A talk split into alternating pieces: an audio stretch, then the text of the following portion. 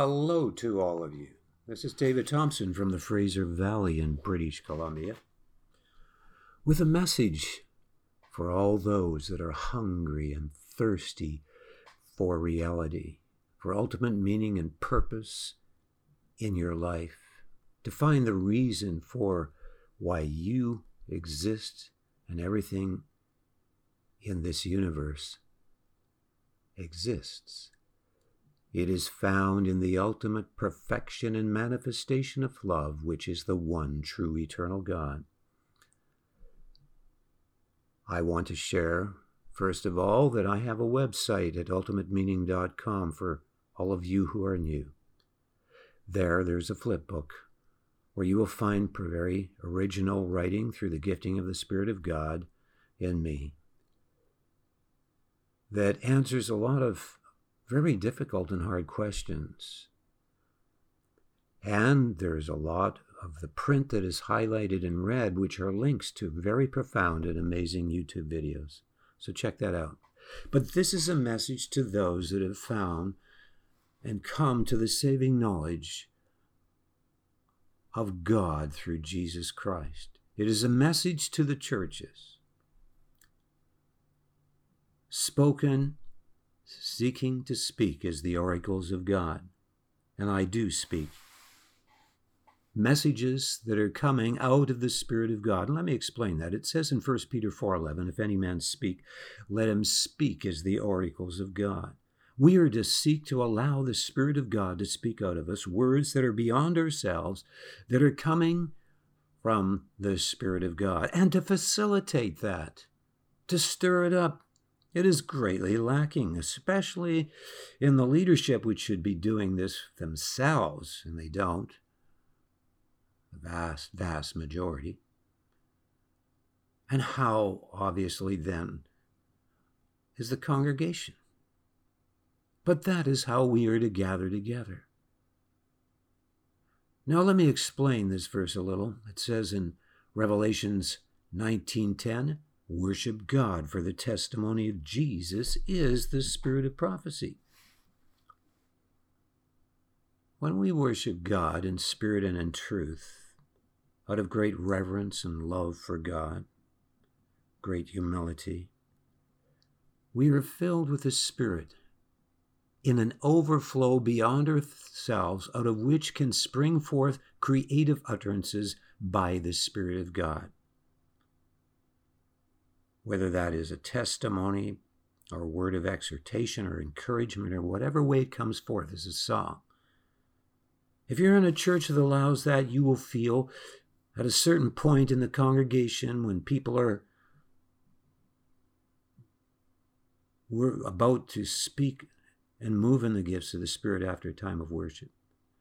You'll sense the presence of God rising in you and coming up towards your mouth. Like, and you don't know what you're going to say, but you know you might have a crystal focus on what you're going to say, possibly a thought. It might be in seed form. It might be that you know it's supposed to come out as a song and you don't know what kind of song you're going to sing, and it comes out as a beautiful song that is even poetic, that you didn't plan to be poetic. Now, this is what happens, as this says in Revelations nineteen ten. It happens when you worship God, that there is the gifting of prophecy that comes forth. And we should always be doing that. And so when I speak this message, I want to stay in a heart and mindset of worship, to speak out of worship. And what I do to facilitate this is I do not prepare much, so that it allows God to speak instead of my own little outline or plans. So I only spend a half an hour, and what I do is I meditate on two chapters, and I receive those two chapters by casting of lot before the Lord using two independent random applications on the internet. So I get one chapter from the Word of God, and then with the second application, another chapter. That could be the possibility of any chapter. And then those two chapters bear witness with one another pretty well all the time. Very rare that that doesn't happen. And I know from those two chapters what the theme is, what the message is. So such is the case today. And before I share those two chapters, which facilitates speaking prophetically, because casting of lots is very scriptural. It was extensively used in the Old Testament. It was used by the early church to choose the apostle who would take the place of Judas. It was used by powerful movements of revival, like the Moravians, that even chose their wives by the casting of lot. It works when people do it, when they're right with God, and they're in a right love relationship with God, and it's done reverently and seriously, it will work. God's called me to preach messages this way. And so these people that belittle this are totally unscriptural. It says the casting of the lot and the whole disposing thereof is of the Lord, and we should be facilitating to speak as the oracles of God, to speak prophetically. And so now I will just share the song. I I just chose a song this time that I thought would be possibly fitting.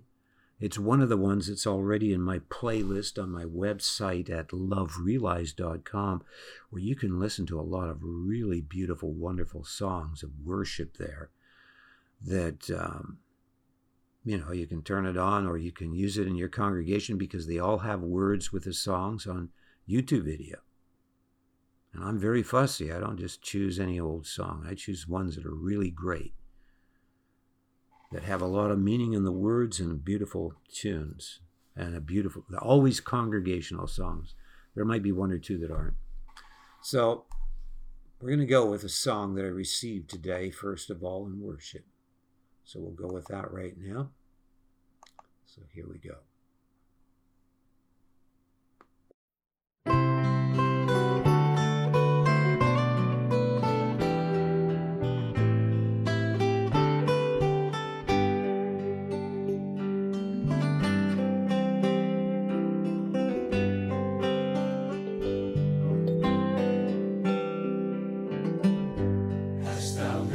Seen him, known him, is not thine a captured heart? Chief among ten thousand own him, joyful choose the better part, captivated by his beauty, worthy tribute haste to bring. His fearless worth constrain thee. Crown him now unrivaled king.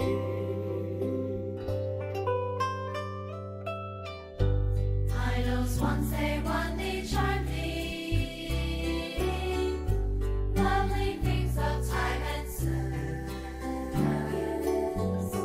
Gilded lust of sin disarmed thee. Bodiless thou turn. This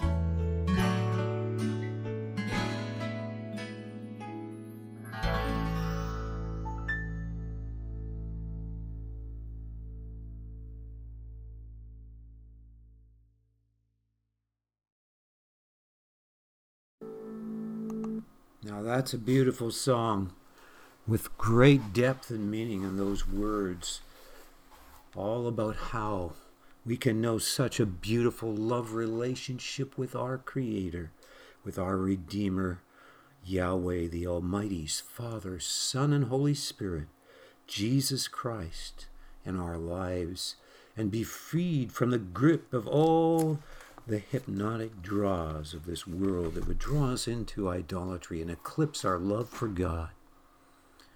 I want to share with you the two chapters I received today by the casting of Lot.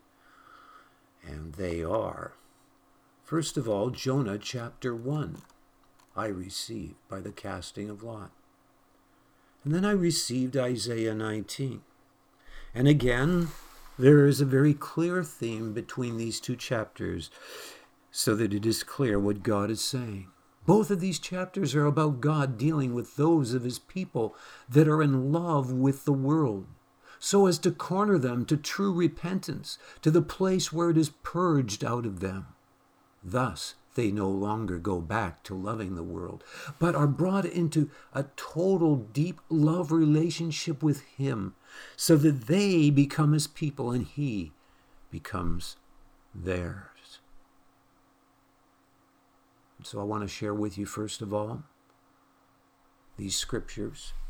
So we'll turn, first of all, to Jonah chapter one. So we're just going to go to Jonah chapter one now. And as I was reading this, my heart was melted to tears. And I thought, oh, it's just another chapter. Everyone knows Jonah one. What am I going to get out of this? Oh, you know, when you walk and you have a life of prayer, and I spend a lot of time in prayer before I do these messages, not, and soon after I get in the Word, God can really bear witness and touch you deeply to tears while you're reading. At least that's my experience. When I'm not expecting it, it's always very unexpected, and it was when I was reading Jonah chapter one here. And so I do want to read this. It's a short chapter.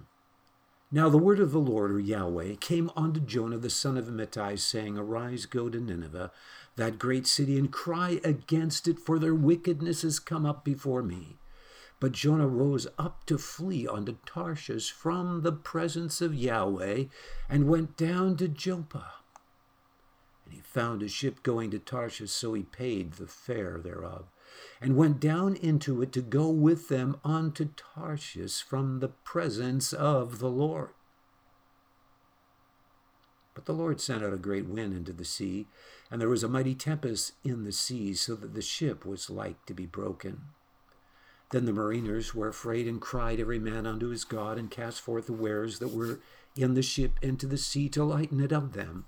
But Jonah was gone down into the sides of the ship, and he lay and was fast asleep. So the shipmaster came to him and said unto him, What meanest thou, O sleeper? Arise, call upon thy God, if so be that God will think upon us, that we perish not. And they said every one to his fellow, Come, let us cast lots, that we may know for whose cause this evil is upon us. So they cast lots, and the lot fell upon Jonah. Even God can use the heathen, can use lots with them. Then said they unto him, Tell us, we pray thee, for whose cause this evil is upon us? What is thine occupation, and whence comest thou? And what is thy country, and of thy what people art thou? And he said unto them, I am an Hebrew, and I fear Yahweh, the God of heaven, the almighties of heaven, which hath made the sea and dry land. Then were the men exceedingly afraid, and said unto him, Why hast thou done this? For the men knew that he fled from the presence of the Lord, because he had told them. And they said unto him, What shall we do unto thee, that the sea may be calm unto us? For the sea wrought and was tempestuous. And he said unto them, Take me and cast me forth into the sea. So shall the sea be calm unto you, for I know that for my sake this great tempest is upon you. Jonah was willing to totally lose his life for the damage that he knew was happening and about to happen to these men. He was willing to totally lose his life.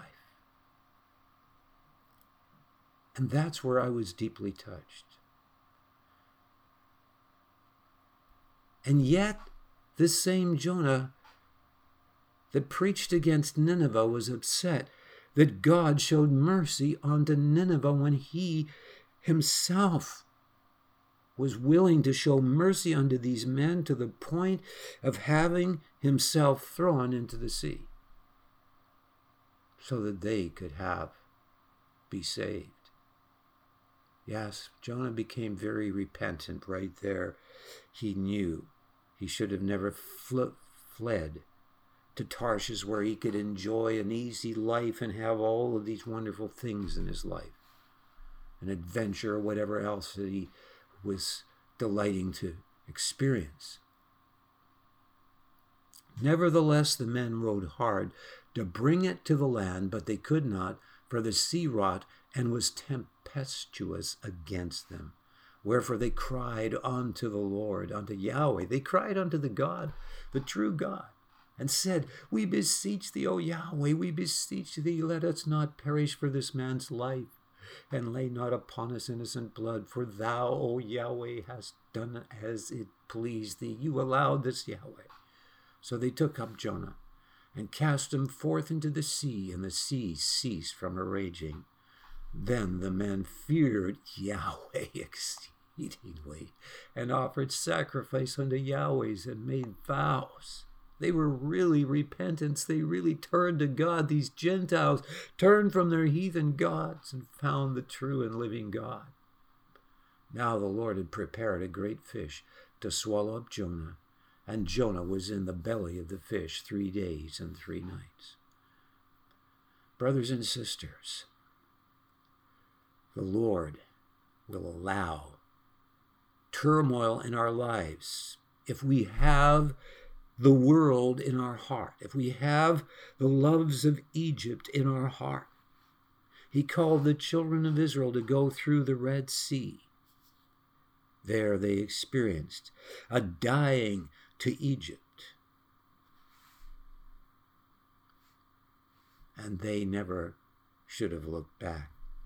But how many times they looked back to Egypt.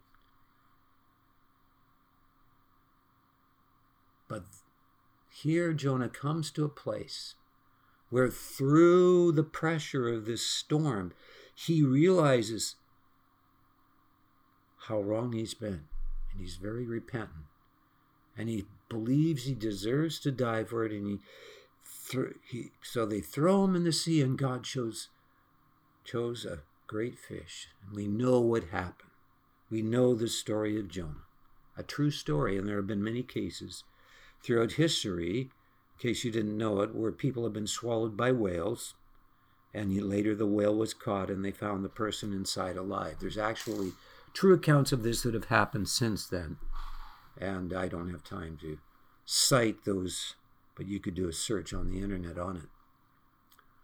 Now I want to go to Isaiah nineteen and read that chapter,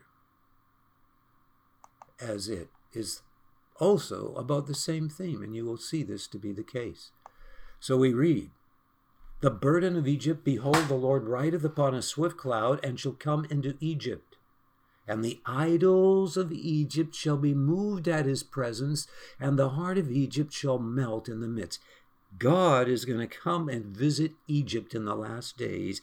And these idols that are there in their heart, whether it's the idols of a monotheistic, warped concept of God, or whether it's polytheism, or whether it's the gods of materialism, and many other things, he is going to come. And they will be moved at this time. "And I will set the Egyptians against the Egyptians, and they shall fight every one against his brother, and every one against his neighbor, city against city, and kingdom against kingdom. And the spirit of Egypt shall fail in the midst thereof, and I will destroy the counsel thereof, and they shall seek to idols, and to charmers, and to them that have familiar spirits, and to wizards." And there's a lot of that happening as well in Egypt. And that's happening a lot around the world in these days. A lot of people are into these, these things nowadays, wizards and charmers and all of these things. And the Egypt, it's, some people call it New Age.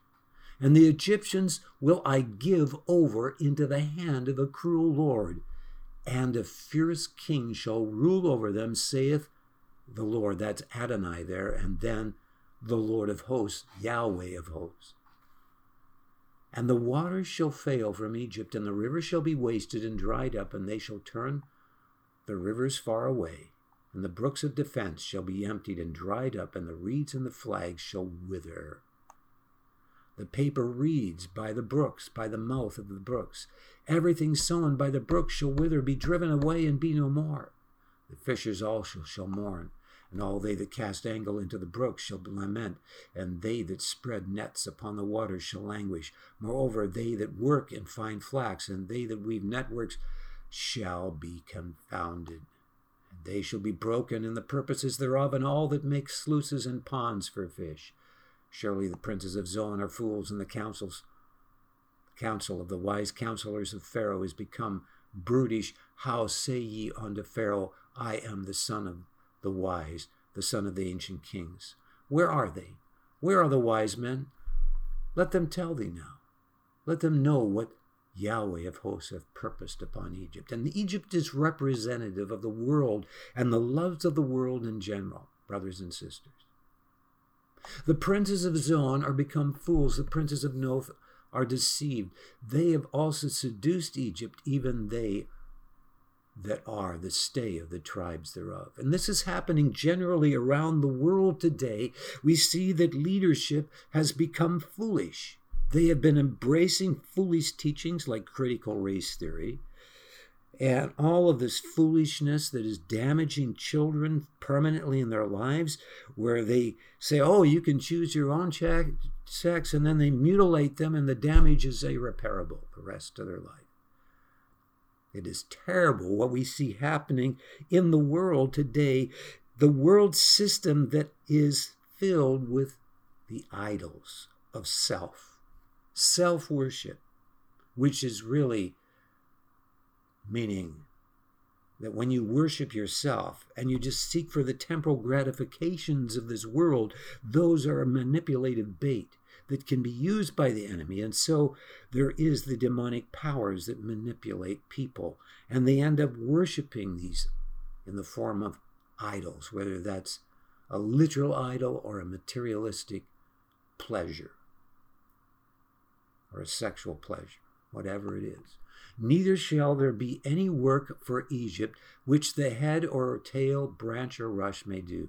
In that day shall Egypt, and that's talking about the future, and I believe it's, even though it mentioned the word Pharaoh here, this is talking about the last days as well as what was happening in measure at that time. But it is more a prophetic pronouncement that happens to Egypt in the very last days. In that day shall Egypt be like unto women, and it shall be afraid and fear because of the shaking of the hand of the Lord of hosts, which he shaketh over it. They will become fearful, and there's many nowadays, men that are like women because of all the things they're putting into f- the food and into vaccinations that are taking away that. There's that aspect of things too. And the land of Judah shall be a terror unto Egypt, which is the nation of Israel. Every one that maketh mention thereof shall be afraid in himself because of the counsel of the Lord of hosts, which he hath determined against it. In that day shall five cities in the land of Egypt speak the land language of Canaan, and swear to Yahweh of hosts. One shall be called the city of destruction. And there is a city that is in Egypt called that. It's in the their language, of course, so it doesn't just say it, but that's what it means in their language. In that day shall there be an altar to the Lord in the midst of the land of Egypt, and a pillar at the border thereof to the Lord. They're going to make an altar to the God of Israel. And it shall be for a sign and for a witness unto the Lord of hosts in the land of Egypt, for they shall cry unto the Lord because of the oppressors, and he shall send them a Savior and a great one, and he shall deliver them. And Yahweh shall be known in Egypt. Whoa. I just uh, lost my place here one sec.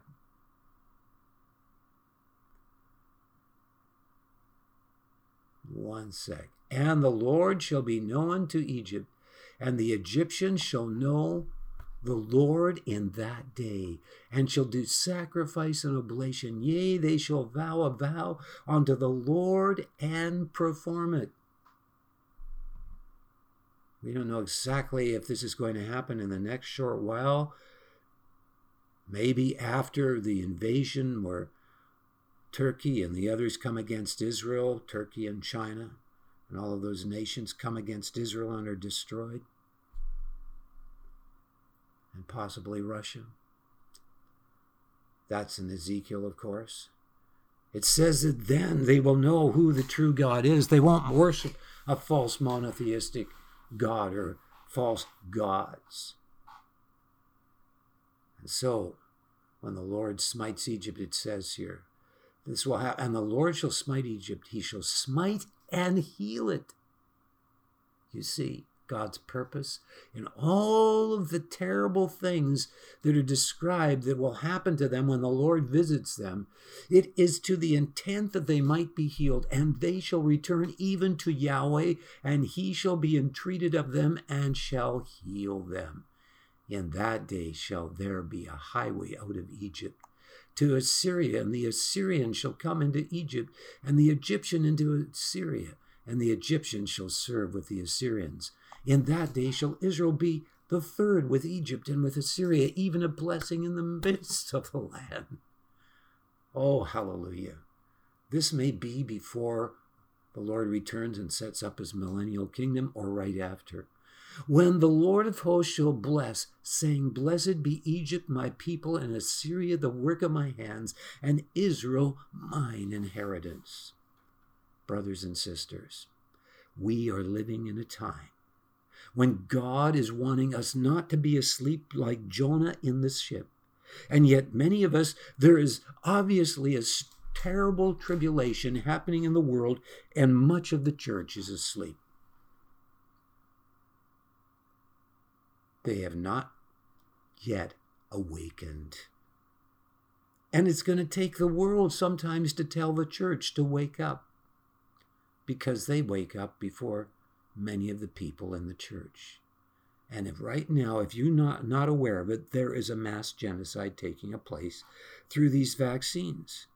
Do you realize that well over eighty-five percent of the people, this is from a government statistical website in Egypt, in England, well over eighty-five percent of the people that are dying in the hospitals right now are the ones that have had three or more vaccinations. And the death rate, the mortality rate, has gone up to over forty percent worldwide. That is a record. The highest has ever gone up, even during the most serious plagues like the Spanish flu, is ten percent. People are being killed by a bioweapon attack through China and through the global elite, which have say plainly right on their the World Economic Forum. You got Klaus Schwab. He's written a book. He says, oh, we need to reduce the world's population from seven billion down to one billion. Really, ninety percent. You're going to kill ninety percent of people. Stupid. Are you people so blind to not see that with all their money and influence, they own over seventy percent of everything in the world? They're buying everyone off. They've corrupted the medical system. I was just at Liberty dot com, which is spelled L I B T R I, I believe, or L I B I T R I, I forget which, dot com. And I saw a long one on there about how corrupt the medical system here is in Canada. It's terrible what's been happening. This doctor invented something that was so effective against cancer, and they fired him because of it, through framing things against him with lawyers that they use. And then they stole that from him and took it themselves to make a bunch of money and make it so expensive that no one can hardly use it. That's just one example of what was on that video, on top of all the crazy stuff that's happening with the false so-called pandemic. Yes, are you awake, brothers and sisters? Does it take the world to wake up the church in this hour? Do you think that you should be going back and being just having church as it's normally always been in this time? We are living in serious times. God is calling the church to wake up, and he is allowing trials and tribulations to happen in this world that will shake you to the core, if that's what it takes, to wake you up and purge the world out of you. He wants to bring you to the place where you really repent like Jonah. You're really willing to lay down your life and be cast, as it were, into the sea, if that's what it takes, to be right with God. You're willing to lose your life. Oh, it's so wonderful to come into a deep love relationship with your Creator and find out that all of these empty things in the world that you are grasping after are so shallow and so empty and meaningless compared to the subjective experience of intimacy and fellowship with your Creator. And how appropriate the song is that we sung in that regards. I have written a book called Godheadship and Body Invasion, which you can purchase on Amazon, that shares with you how you can do a lot of things in your church so that you do not limit the fullness of the headship of Christ from inhabiting your local congregation, so that the glory of God comes down and can rest in your midst in such power that it will powerfully impact your life, that it will powerfully cause the darkness to be broken over your community, so that without you even going out and doing evangelism, people start running into your church because the presence of God convicts them when they're in the beer parlor or wherever they are, to the point that they're desperate. Oh, where's a church? And they find and run in and get saved. That's what God wants.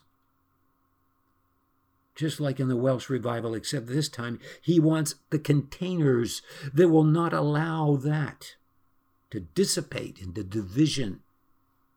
That we come into such a love union with God and with each other that we fulfill the cry of God's heart, the zeal of his heart in John seventeen.